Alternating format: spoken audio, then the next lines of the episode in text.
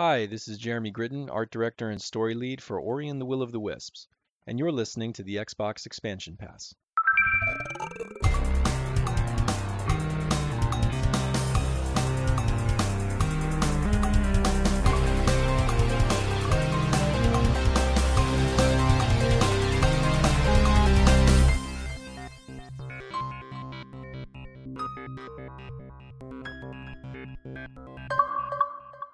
Welcome, one, welcome all to episode 51 of the Xbox Expansion Pass, recorded on Sunday, September 27th, 2020.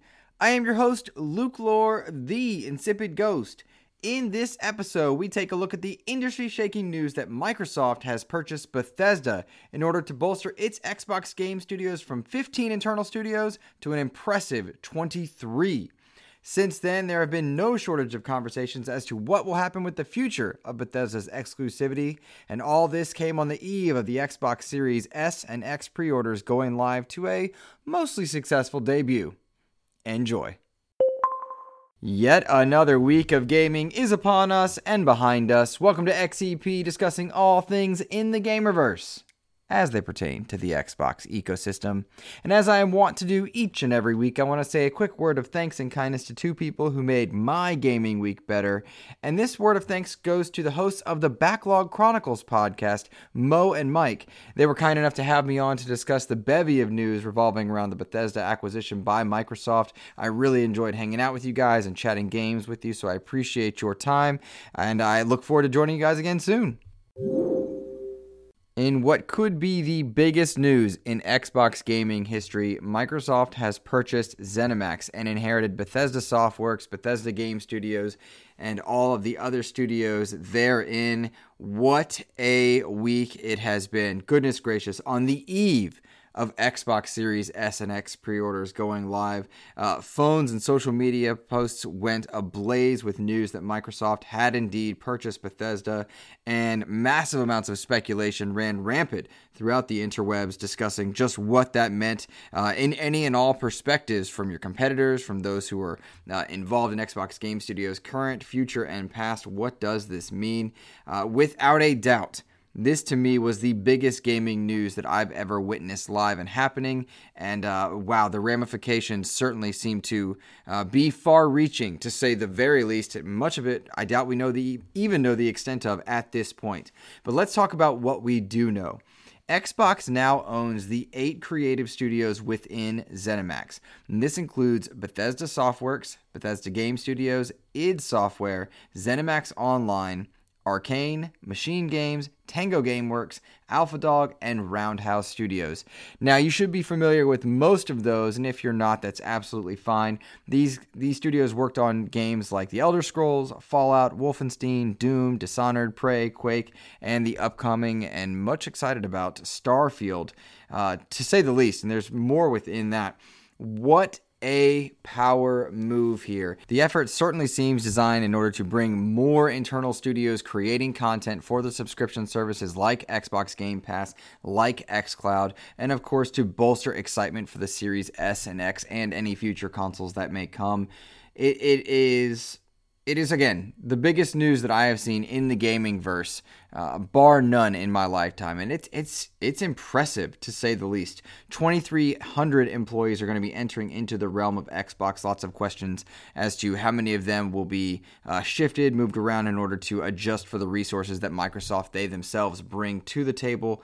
And uh, it was a wonderful conversation to see Pete Hines, Todd Howard, uh, Major Nelson, and Phil Spencer have on Major Nelson's podcast this past week, in where they talked about uh, what they did and did not want with this merger, with this partnership.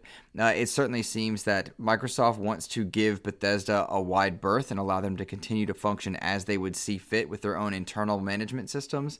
Um, you'd have to imagine that Todd Howard and Pete Hines certainly do know what they are doing, uh, but with the new resources at hand from Microsoft's funding and whatever else, uh, network wise or QA purposes, what that might do for future Bethesda software, uh, Bethesda software is really exciting to think about. I think to say the very least, it is an interesting thing to see the way that people are reacting to this news, uh, and then to compare what the what the reaction might have been had it been Sony or Activision or EA or Ubisoft that had acquired had been acquired or been doing the acquiring. It is a fascinating bit of conversation, a lot of debates as to what's going to happen with uh, technology sharing between studios. What does the word exclusive mean for Xbox? Seems to be a consistent conversation uh, therein. But I think the general consensus right now is that Microsoft will be treating Bethesda well.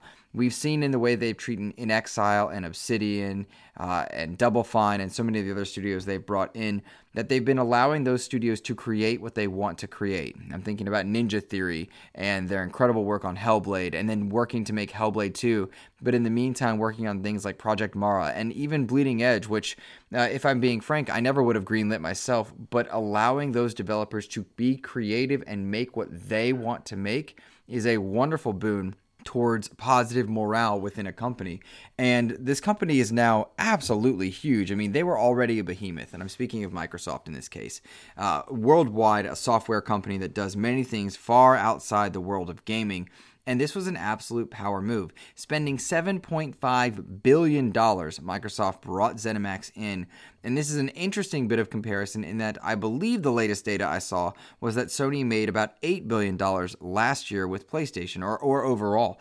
Either way, it is an expensive buy, certainly more than Disney spent on Star Wars, and certainly more than uh, I believe when Sony purchased Insomniac, they spent something around $230 million to do so. And that seems like an absolute steal next to this. But so many conversations as to how this will play out, what this does to the future of Game Pass, what this does to the future of exclusives. Now, one of the interesting bits of note to come out of this as well is that Microsoft will be honoring the PlayStation 5 exclusivity windows for games like Tokyo Ghostwire and uh, Deathloop which are timed exclusives over on the PlayStation side that they had signed deals with to get from Bethesda, and now Microsoft, of course, owns them. So it's an interesting uh, accidental narrative, and the monies do not work this way, but it's fascinating to see that now Sony is quite by accident, uh, essentially paying for a timed exclusivity window they're paying Microsoft to have it, uh, which again, not a direct one to one. It's just kind of a fun chuckle point to have uh, in the world of social media as we look at gaming. But uh, I love seeing the mindset that seems to be coming. Todd Howard and Pete Hines seem to be very at ease with this, given the I would imagine the very overwhelming possibilities and, and bevy of emotions that could come from being acquired by such, such a mega corporation uh, in this particular case. They seemed fairly at ease that they would be allowed to continue doing what they want to do. And mind you, Bethesda's been having their own E3 conference for years running at this point, uh, confident in what they're bringing to the table. Was $7.5 billion the right amount of money? I have absolutely no idea. If you look at the more recent hits uh, or the more recent games that have come out of ZeniMax, uh, Dishonored certainly was a critical darling, but didn't sell overly well, more of a cult following to say the least. Um, Prey did not seem to light the world on fire. Doom and Doom Eternal certainly did. Wolfenstein had a wonderful return to form with Machine Games working on them, uh, but Wolfenstein 2 and more recently Wolfenstein Youngblood did not seem to do all that much course, there is the much talked about Fallout 4 and Fallout 76, which did not really elevate the bar in any tangible way for that franchise. And so, in many ways, this might have been the perfect time to acquire ZeniMax, to acquire Bethesda, and to bolster those IP because you're getting them at a discounted rate. Had they been at the premium best of the best at the time, perhaps that wouldn't have been a deal that could be done. But now we see 23 internal studios for Microsoft, and lots of you wrote in questions of all kinds here. Let's get to a few of them right away so we can address them as we go. Mr. Boomstick XL uh, wrote in this week. By the way, Mr. Boomstick, happy 50th birthday, dude. Congratulations on creating a great uh, YouTube channel and celebrating Xbox out there with an incredible community. Um, you wrote in and said, Here's a great question. What are the long and short term effects for ZeniMax, ZeniMax Online, Bethesda, and Xbox? Well, in the short term, this is a huge morale and bolster for the mind share of Xbox, particularly happening on the day before Series S and X pre orders, where they were always destined to be sold out. But now every article written about them selling out includes the fact that Mar- that that Microsoft has purchased Bethesda. It is a wonderful bit of mindshare and it's an investment in the future. Early on, right now, we are trading on a currency of hope and of expectation, something that Sony themselves does a very good job of when they showcase games like The Last of Us. Uh, multiple E3s in a row, or they show you know Ghost of Tsushima multiple E3s in a row, and you know you're getting another God of War, you know you're getting another Horizon. This allows Microsoft to do the same thing with franchises that are perhaps not in the same level of mindshare, like Halo and Gears and Forza, which Microsoft really rode into the ground, whether it was effective or not. Uh, people are tired of hearing that when it comes to Microsoft, and now the potential for a new Fallout running on a new engine with with uh, you know the idea that it could have worked with the Slipspace engine, or if they're going to continue working on id Tech, or what's going to happen with any of these franchises is a currency of hope that is happening in the short term where people are invested in, and maybe making decisions where, hey, I wanted a Series S, ooh, now they've got this, maybe I want the Series X, or maybe they're saying to themselves, man, I always liked some of those games or or I was interested in some. I was definitely in the PS5 camp. Now I'm also considering an Xbox. I doubt this is the type of thing in the short term where someone says no longer PlayStation going to Xbox, no longer this going to that.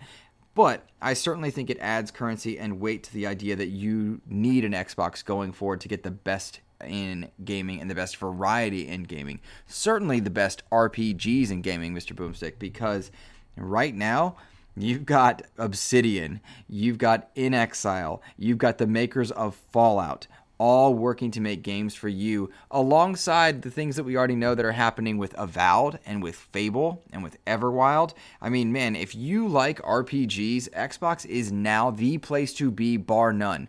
I can think of CD Projekt Red and no other outside of Xbox Game Studios studios making the best RPGs around that dominate critically and commercially. So, certainly in the short term, there's a lot to have there.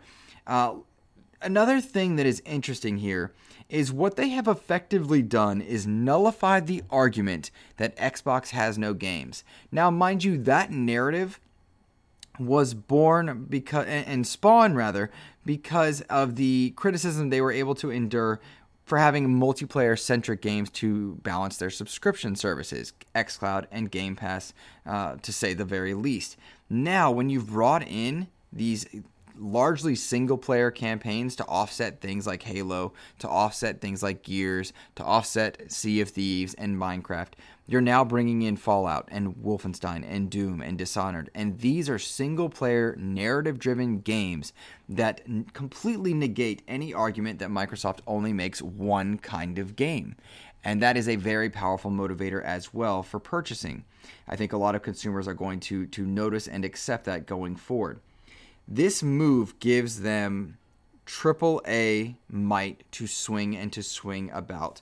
A lot was made of the fact that Spider-Man was an exclusive character that Sony could could wield as they pleased within their own AAA universe, and then of course they could negotiate and maneuver within third-party narratives. I'm thinking about Avengers right now. This could not have been countered very well by Microsoft because they lacked an IP on that particular level. Now conversations of, well, will Microsoft let Bethesda games be on PlayStation, be on PC, be on Switch? What will they do with exclusivity? And the fact that there's even a question means that Microsoft has a negotiating power that they can use in an extremely suave and, and a wise business sense here. They could absolutely keep Starfield and the next Fallout and the next Dooms all exclusive to their platforms Xbox Game Pass, whether that's PC, whether that's your console, but Xbox Game Pass games. And I'm sure in many cases they will do that, and in other cases they might look at it and adjust accordingly. Phil Spencer said in several interviews that they would be approaching this on a case by case basis, which is absolutely the right thing to say. As a businessman, you don't go on CNET and you don't go on the, the biggest investor watch services and say, we're going to deny X amount of customers. You don't do that. You keep your windows and your doors open, keep your options open so that you can approach a negotiating table in a position of power. Whether or not you see all of Bethesda's future games exclusive or not isn't the question. What you should be asking yourself is what does this mean for nullifying or negotiating things that might have been exclusive prior to? Does a deal does Sony really want the next Fallout game or the next Doom game? Does Stadia really want to see Wolfenstein 3 on their platform? What do they bring to the table? And if it's cost effective, Microsoft is going to do it. They have to make up $7.5 billion somehow, and certainly they'll do so through subscription services, DLC, and the selling of games. I've debated a lot as to what I like to do in that particular case. Do you want to put out your games for free day and date into Game Pass so that your audience is rewarded for that and then force customers in other ecosystems to spend that $70 that a next gen game costs? Or do you uh, want to avoid that and simply say, no, if you want to play this, you need to have an Xbox uh, Game Pass subscription? I don't know what the right answer is. I do know that I enjoy it. I do know that I enjoy seeing it happen. If this had been Activision, uh, I would have been appalled at what would have happened. EA, I would have been appalled. Ubisoft, been very worried. I don't think we'd even have this type of conversation if PlayStation had purchased Bethesda. But now, immediately, without a doubt, Microsoft is a gatekeeper to an incredible amount of high quality content and an even higher amount of potential quality content. The potential workings between the talented studios within Microsoft prior and now are are incredible to think about, and we'll get to some of those ideas in a moment. But uh, that's where my mind goes, Mr. Boomstick. That's where my mind thinks. The, the argument of Xbox has no games has been immediately negated. The Xbox has only one type of game, the multiplayer centric game, negated. Now they bring quite a bit to the table, uh, particularly in the Western RPG sense, and they're not going to be beaten in that particular method. Now, as I often say, Gamers have short memories, and proof is in the pudding. Until Xbox Game Studios, any of the 23, put out a God of War caliber hit, that mindshare will not quite swing fully. That pendulum will not fully go over. That's just how it is in, when it comes to a consumer market. It doesn't matter that Sea of Thieves generates incredible numbers of players and revenue. Minecraft, incredible numbers of players and revenue. That Grounded is off to an incredible start over on the PC side. That Flight Simulator is doing that those are are apples and oranges comparisons. But when it comes to brass tacks, they're making money for the parent company, and that's what the parent company cares about. A matter of selling the consumer. What do you want to get? PlayStation 5 or Xbox Series SX going forward. We won't see the real impact of this until six months out because, in all likelihood, every shipment of both companies' power consoles was going to sell out anyway in the first six months. It's in the aftermath that we see that. And I cannot think of a better maneuver after losing Halo Infinite. I can't think of a better time to go to plan B, pull that trump card out, throw it down on the table, and say, This is what we got, and have Bethesda out there on the eve of your Series S and X pre orders to generate that excitement. Uh, what a move here. What a move. And again, lots of questions. Famous Seamus said, Do you think the next games in the Fallout, Elder Scrolls, Wolfenstein, etc., will be console exclusives? No. I think a lot of those single players will. I think the multiplayer ones, uh, they will play by ear and see what kind of revenue can be generated in their subscription models, how their money is being made at the time, but they've got a negotiation card. Uh, your question, your second question was that you noticed Dishonored 2 was set to leave Game Pass and at the end of the month, but Bethesda said after its announcement that it would no longer have uh, Dishonored 2 leaving Game Pass at all. Do you think we'll see past Bethesda games that have left Game Pass come back like Doom 2016 or Prey? Will these games be exclusive? This is not a question we would ask if PlayStation had bought this, and you're citing Ori, Cuphead, Minecraft. Okay, gotcha the let's let's go with the first stuff. Will we see older Bethesda games going to Game Pass? Yes, absolutely, without a doubt. Doom 2016, Doom Eternal uh, are going to be entering back in there. We know Doom Eternal will be live in the service on October 1st. I reviewed that many XEPs ago earlier uh, back in March. Great game, very difficult, I thought, but a really great game. Cannot wait to see what they do with that. Will Master Chief's armor show up in Doom or vice versa? The answer is absolutely, it certainly will. There's a lot of excitement there, but yes, you're going to see the whole Bethesda catalog end up in Game Pass, uh, barring any weird licensing thing similar to like a Forza Horizon. But I don't, I really don't see that happening with anything of note. Uh, this is about Xbox build, building legacy, and they want every single unique IP in that service. An interesting question will be to see: Do any of these games make it into PlayStation now or get pulled from? because I'm unfamiliar with which are in PlayStation Now at the moment or in other subscription services, Stadia and etc. Will they get pulled or, or removed later on?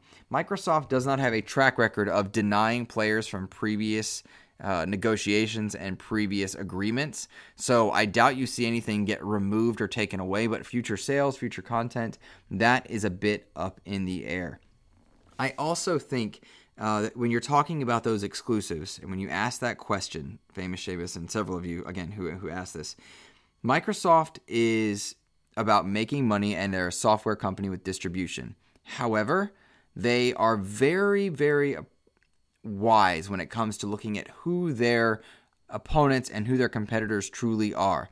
With Amazon announcing Luna this past week, this is why Game Pass existed to prepare and combat Luna, to compare, compare, uh, prepare and combat uh, Stadia, which may have had a bad launch and may not be doing well, but that tech is interesting and worthwhile, and that is the future. And if I were Microsoft, I'd be questioning whether or not Apple buys up Sony to sell PlayStation games via that delivery system, whether Stadia buys up, or Alphabet rather, buys PlayStation to deliver things via Stadia. So they're preparing to combat that kind of thing. I do think you'll continue to see quite a few games end up over on the Switch or on Nintendo's platforms because it's quite obvious that, that Microsoft does not uh, deem Nintendo as primary competition. And I think that's a wise choice as well. I fully expect that uh, down the line, five to 10 years from now, you see Game Pass on a Nintendo uh, handheld. I don't think that's a doubt uh, in any way, shape, or form in my mind. So we'll see. We'll see about that. As for the what ifs, the sharings of technology, man, I will tell you what, guys. I think about a machine games creating and working on a new ODST title. Can you imagine that Wolfenstein style visceral gunplay in the world of Halo, playing as an ODST underpowered against large brutes and elites and Spartans running around you and watching that world play out? To me, that is the most exciting thing. That now you're allowing potentially other studios to play in your established universes. What would the Coalition do with the Fallout title? If you had the Fallout universe and you, you created something in the Gears of War style, or vice versa, even more exciting, if you're in a Fallout style landscape and you're playing a Gears of War title where you're a lone person in a wasteland with locusts and uh, different types of swarm popping up to, to battle you, that is to me a very exciting idea. Uh, the the fun question of will we see an Xbox version of Smash come out there? Man, Absolutely, that needs to happen. You've got the makers of Killer Instinct. Get an engine out there, running something where I'm BJ Blazkowicz and I've got to uh, fend off Marcus Phoenix with his chainsaw, where Doom Guy battles with Master Chief, where you see Ori and the Battletoads combat some of the weird spells that come from, I don't know, something the Dragonborn might cast. What a cool idea. I want to see them play and have fun with this. I want to see tracks from Bethesda games in a Forza game, similar to the way we saw the Halo stuff uh, happen in Forza Horizon 4. That's the joy of this is that with 23 studios, you now have a cast of characters that are iconic. There, there's no way around the Dragonborn being iconic, Doom Guy being iconic, Master Chief being iconic. Those exist now, and you've got a lot of, of worlds to play in. Not to mention, within all those 23 studios, many of them have smaller teams. Give me the Battletoads to, to work through and fill out Game Pass. Give me the next Doom to fill out Game Pass. Give me a big hit per quarter and then smaller games throughout the year. What more could you ask for? I mean, what more is going to happen there? I. Oh goodness, I don't know. I know Malik wrote in and he asked, "What are two studio acquisition acquisitions uh, that Xbox could have ready to announce at some point soon. And of course, he's alluding to the fact that Satya Nadella said on several websites that they're not done. Microsoft is not done acquiring studios. Now, whether or not these are the business where the businessman's words where he's trying to be wise and, and keep his options open, that is beyond me. I do not know. I know they've been in talks with several smaller studios uh, for for possible acquisitions. I think their big loss was in not getting marketing deals, and they need to work on that. 23 studios is enough. I think they want to be capped off at a nice round 30, uh, but uh, get some smaller studios in there. Moon Studios has gone uh, over to Private Division, and that's a, a, bummer because it would have been nice to have the Ori uh, creators working for you. But there's a lot of talented people out there. I don't know who or what it could be, Malik. I really thought about that a lot. I do not know who or what it could be. Uh, and then you asked a second question Do I think 343 and the coalition will form two teams to make different IPs at one point? Yes, I think the coalition is already working on something that's not Gears of War, as is 343. Uh, looking towards making something that's not Halo, but all eyes in the 343 camp are on Halo Infinite. Lots of questions being written in, and let's get to uh, a different topic. We'll move away from Bethesda. Let's move into the pre orders in a moment. This is Cissy Jones, the voice of Fury in Darksiders 3. Be a dear, won't you? And listen to the Xbox expansion pass. You don't want to be on the receiving end of my whip. now go. Plenty more discussion still to be had about Bethesda and Microsoft going forward, but for now, we're going to move away from that and look at what that proved to be the catalyst for. The excitement of announcing the Xbox Series S and X pre orders had gone live. That happened this past week. Gamers flocked to their internet resources throughout the world, hit that pre order button on 48 different websites at a time to see if they could be one of the lucky few to secure an Xbox Series S or X. Uh, the rollout is being compared to the PlayStation 5, obviously, given that it's a competitor's product, and that happened last week.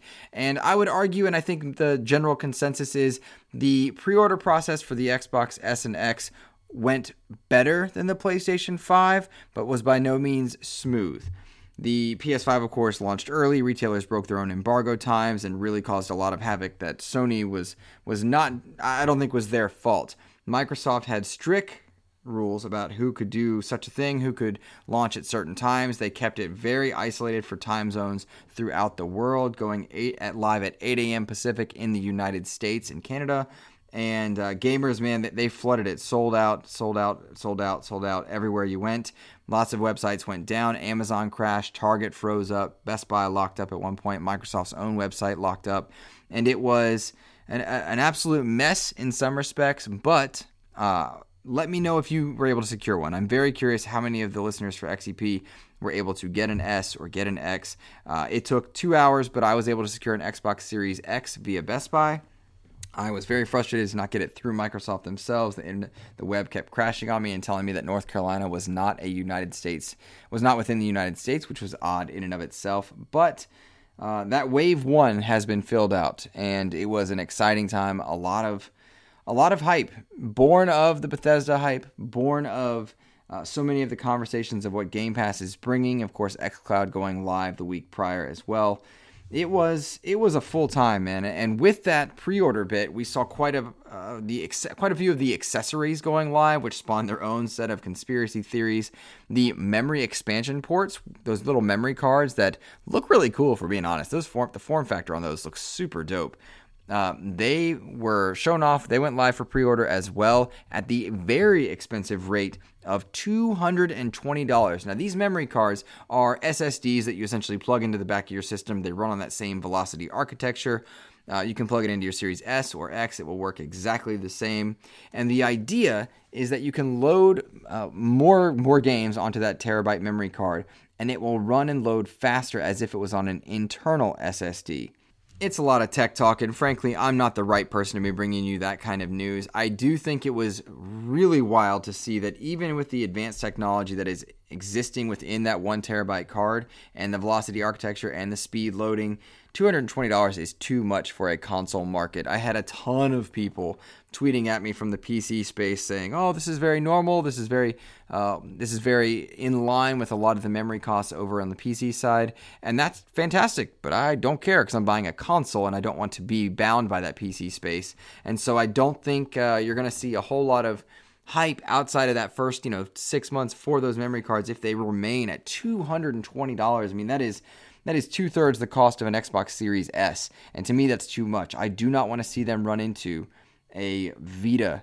style problem where if you remember the proprietary memory cards on the PlayStation Vita really killed the excitement for that system because it was just an expensive buy-in. I mean, if you were to buy a Series S uh, with an, a memory card port expansion, you're looking at Series X costs and higher. And that scares me a little bit. I would have liked to see this sub 200, maybe 180, and I'd have been down, I've been in there. Uh, something about 220 just feels abnormally high to me. Uh, bear in mind, you may not need an extra terabyte within your your system because of the way they're loading things, the the way they're uh, putting in different aspects of cloud gaming. Of course, if you're using a Series S, you don't need the higher texture packs, which take up a lot of memory as well. And if you've got a lot of Xbox, Xbox 360, and Xbox One games on your current hard external hard drive right now, that will work right away on your Xbox Series X and S. It simply won't have that incredible uh, velocity led loading time, you know, and that's the kind of the big thing for me is if I'm buying the next gen console, I want to have the best experience possible, and that includes improved load times for games that I love, like Sea of Thieves. Do I need to worry about that with an Xbox 360 game? Nah, probably not. It's still going to get the visual boost for being on a Series S or X, uh, but when it comes to that that memory stuff right there, I I hesitate because 220 bucks is it's just too much for the console space. Perfect and great for the PC community. I don't think it's a wise move to keep it that high for very long. Of course, early adopters will always buy in at a higher cost, and you have to imagine that the volume will help make up the difference, and they can get that cost down there within a year or two. I don't know if that'll be the case. I hope it's the case. Uh, who knows there? But bottom line, if you're going to be buying an Xbox Series X on day one, you probably don't need, you probably don't need uh, that memory card right away. It's just we all want the new shiny thing, and it kind of looks like that that memory chip that Master Chief puts in the back of his helmet. So maybe I'll get a cool version of that. Maybe you know if that if they have a two hundred and twenty dollar version that looks like the Cortana memory chip, maybe I'm in on buying that one. I don't know. Uh, come launch day though, I wanted to take a moment. Come launch day, look at what you might need that memory card for. I want to look at the confirmed launch games and launch window games for the Xbox Series SX uh, going forward. You got Assassin's Creed Valhalla, must buy in my opinion right now. I'm very excited about that. Bright Memory, which is the Bright Memory Infinite uh, game that looks really cool. You got Dirt 5, Devil May Cry 5 Special Edition, FIFA 21, Fortnite, Gears 5 will have a Series X upgrade. I don't know if you can count that one. Gears Tactics, Marvel's Avengers is going to be available. And That's kind of a back and pat thing. I'm not sure why it's on this list. NBA, Observer Redux, uh, Samurai Spirits, Tetris Effect Connected, Falconeer, Watch Dogs Legions will have an upgrade. Yakuza will have an upgrade. Uh, Yakuza Like a Dragon, I should say, will have an upgrade. And then, of course, you've got tons of stuff for launch window, like Crossfire X, Control Ultimate Edition, the new Call of Duty, Call of the Sea, 12 minutes. I mean, it, the list goes on. There's a lot to have. You could certainly fill up your one terabyte quickly. The question is, are you gonna are you gonna be one of those people that buys the game and doesn't have it on your your internal memory? Will you put it on an external hard drive and just wait and then load it in right away? Uh, are you going to buy everything up right right away and you need that memory card? I I just have so many mixed thoughts on that cost and what it does, but without a doubt, even lacking Halo. I am excited. I'm excited to play Outriders. I'm excited to play Cyberpunk. I'm excited to play uh, a fixed and improved version of Gears Tactics and Gears 5. I mean, Valhalla looks so cool there's a lot to be excited about for sure. I'm just I'm wondering how this will go. Uh, if the memory becomes a necessity, are they going to be able to get that price down? I don't know. I don't know. We'll see.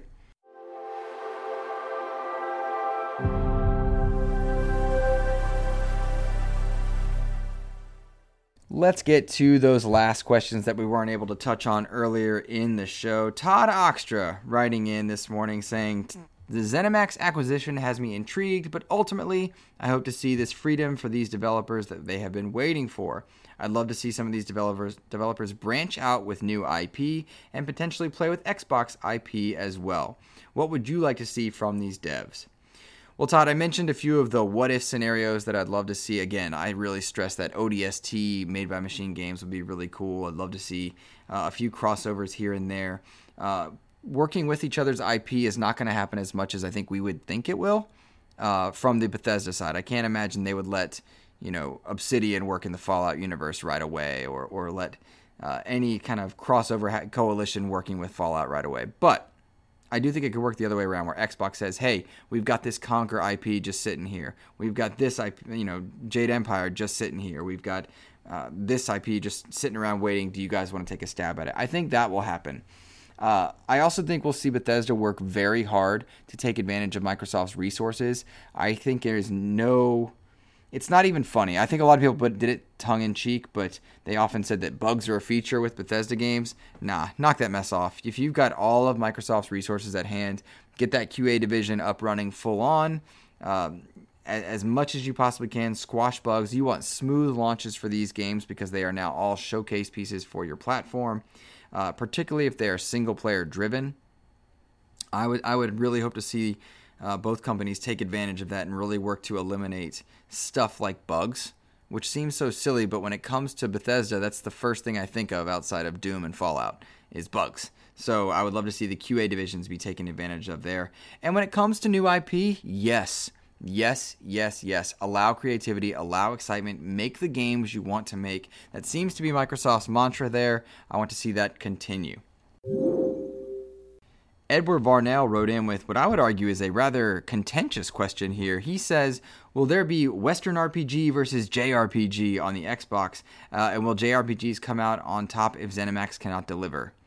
No, not even close. Not even a little bit, Edward Barnell. Western RPGs are king over on the Xbox. All of those IP lend themselves to established Western IP, and JRPGs do not typically do well over on the, the Xbox side, for better or worse. Now, we've seen the conversation shift a little bit this past week with the Tokyo Game Show, Microsoft making concerted efforts to enter the Asian market, but I don't think it's going to be by way of Japan, and the JRPG will not reign king right away. They're entering in via India and specifically South Korea, and they'll be approaching those markets that way with xCloud.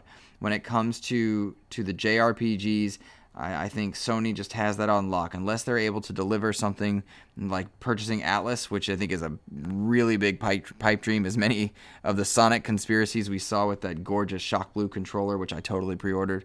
Uh, uh, unless they're getting Atlus, you're not going to see a big boom of JRPGs happen on the Xbox to notoriety. I mean, of course, plenty of them do show up there, but uh, they they they've rather quietly on the Xbox side. So no, there's no real competition there. Western RPGs reign supreme on the Xbox right now, um, and, and JRPGs are an afterthought.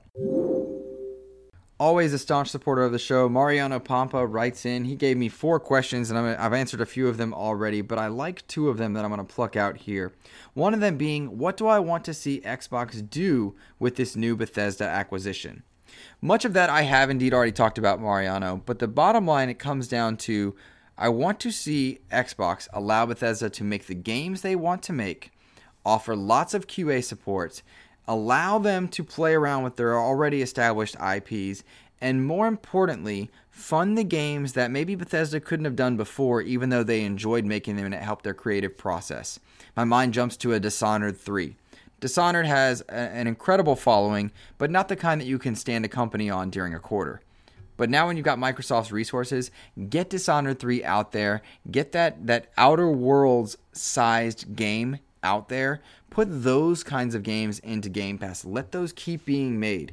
Do you have something in the Doom universe that you want to do, but it but isn't big enough to be Doom 2021? Let that be the case. Let those things happen. I want to see a Rage 3 uh, enter in there, Dishonored 3 enter in there, and those come to the forefront without sacrificing dev time or resources towards games like Starfield, towards the continued resurrection of Fallout 76. I want to see more consumer friendly attitudes from Bethesda when it comes to the launches of their games. And I think Microsoft can bring that in a world where Rage doesn't sell well and doesn't really light the world on fire, maybe you can't put Rage 3 out there without something like Game Pass. But with Game Pass, it's a very enticing proposition because it's just there. And we hear consistently and often that people see games in Game Pass and they try it for the first time and they maybe discover something new that they like. That's cool. That's even how I discovered Darksiders of all things. So I want to see those games come to the forefront. The other question you ask is how do you see the growth of Game Pass going from here? Game Pass will continue to grow, but I think they do need to stabilize it and make sure that they're not paying out the wazoo for stuff that they don't own. A lot of people debated whether or not they would buy Game Pass day and date uh, with Cyberpunk 2077. Uh, or with th- something like Gotham Knights down the line. I don't th- see those deals as, as being wise. If you've got the medium, if you've got smaller like double A games, that's fine to do, but don't keep or don't uh, count on them spending money for high profile AAA games outside of their now 23 studios to be day and date exclusives with Game Pass. Instead, allow the service to grow organically with stuff that you're making internally. Uh, help indie devs or AA devs that are interested in being on Game Pass and save those marketing deal monies for Game Pass to just be marketing deals in general. It again, I, I go back to this several times. I really am frustrated that they did not gobble up Gotham Knights and spend the money they needed to spend to get the marketing rights for Gotham Knights. That is a mistake to let Sony have Spider Man and Batman. So spend monies there, allow Game Pass to grow organically, let xCloud be the catalyst for that growth in markets where you don't sell consoles regularly. And I, I think what a lot of people are are missing here with these Xbox Series S and X's is that those are not the platform. Game Pass is the platform, and that's what they want to see grow. So to continue the migration of titles from other studios into that platform is a smart thing, and I hope it grows organically. I do not want it to get to PlayStation Now size where you have 800 games and there's no visibility for new games coming in. So, uh, also, Mariano and anyone else, check out the Game Pass app. They've really retooled it since xCloud launched. It is fantastic. Shout out to that team. Alrighty, guys, I think that's going to do it. I have talked a lot this episode, and I so enjoyed doing so. It was a blast to be with you here in episode 51. Quite a few of you stepped in to listen to Jeff Grubb on the last episode for episode 50. That was a really great coincidence to get to have his voice on the show. And if you missed it, please do take a moment and go back, listen to that interview. He dropped some bombs, including some Mass Effect news that was previously unknown. Uh, and he's got more up his sleeve. He's got more up his sleeve. I will tell you that respectfully. He let me in on a few things that were, were just kind of a neat little go tos for what's going to be coming up in the the gaming news rather over the next few months. Uh, definitely one to follow is Jeff Grubb there. If you guys are so inclined, please take a moment on your PC and go to iTunes and leave a review, or if you have an iDevice, you can do it there. iTunes just seems to be the way that modest podcasts of this size really do rely a lot on those iTunes reviews. Of course, you can find XEP on Spotify, iTunes, Google Play, Stitcher, iHeartRadio, Player FM, and even Pandora. Yeah, that's weird, right? Pandora. We're over on Pandora. Neat. So, uh, in in the end, guys, it means the world that you do listen to this show. You can always tweet me at insipidghost. You can always find me via email insipidghost at gmail.com. One day I'll get back to streaming. Until once my job uh, steadies out and I'm not streaming for my job, then I'll be more than happy to be back on my Twitch channel at Insipid Ghost as well. That's it for me, guys. Have a wonderful rest of your week. Take care.